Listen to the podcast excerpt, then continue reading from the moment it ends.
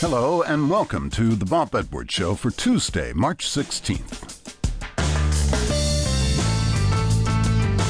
Meg Hutchinson is a poet with a guitar, a 31-year-old woman with an old soul. The Boston-based singer-songwriter has crafted 11 new gems for her album titled The Living Side.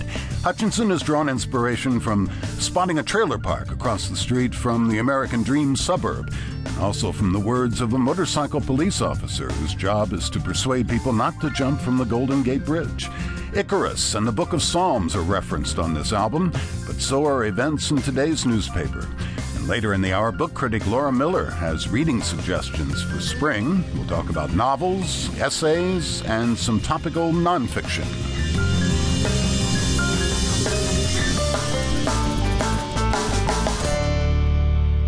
You heard it here first. Singer-songwriter Meg Hutchinson is destined to have a very rich career. This 31-year-old musician from Massachusetts is as much a poet as she is a gifted ballad writer, and her talent for both shimmers on her new album, The Living Side. Raised in the Berkshires by professor parents, Hutchinson has been writing poetry since she was a girl and cut her teeth on musical performing as a busker in Boston.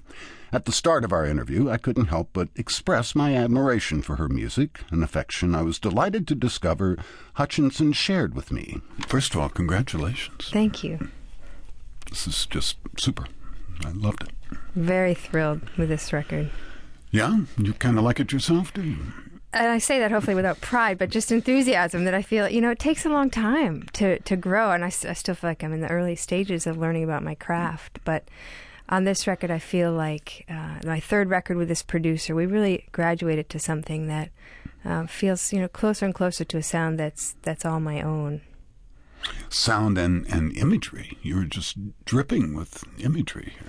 There's something definitely very cinematic about this project, and in general about the way I like to write. I feel like the writer's job is to pay attention more than anything else, and to kind of be a collector of images, and almost like a photographer, to go out into the world without an agenda, but just to say, what strikes me? You know, what are the metaphors before I even realize they're metaphors? You know, rather than sitting at home thinking, you know, what's a good way to describe, you know, I feel sad, or I feel, you know, but rather to go out and see what strikes me, and then figure out later what it's a metaphor for. Well, you give us a picture right off the bat. Train whistling home in the dark, Christmas lights up in the trailer park. Train whistling home in the dark, Christmas lights up in the trailer park, and across the highway.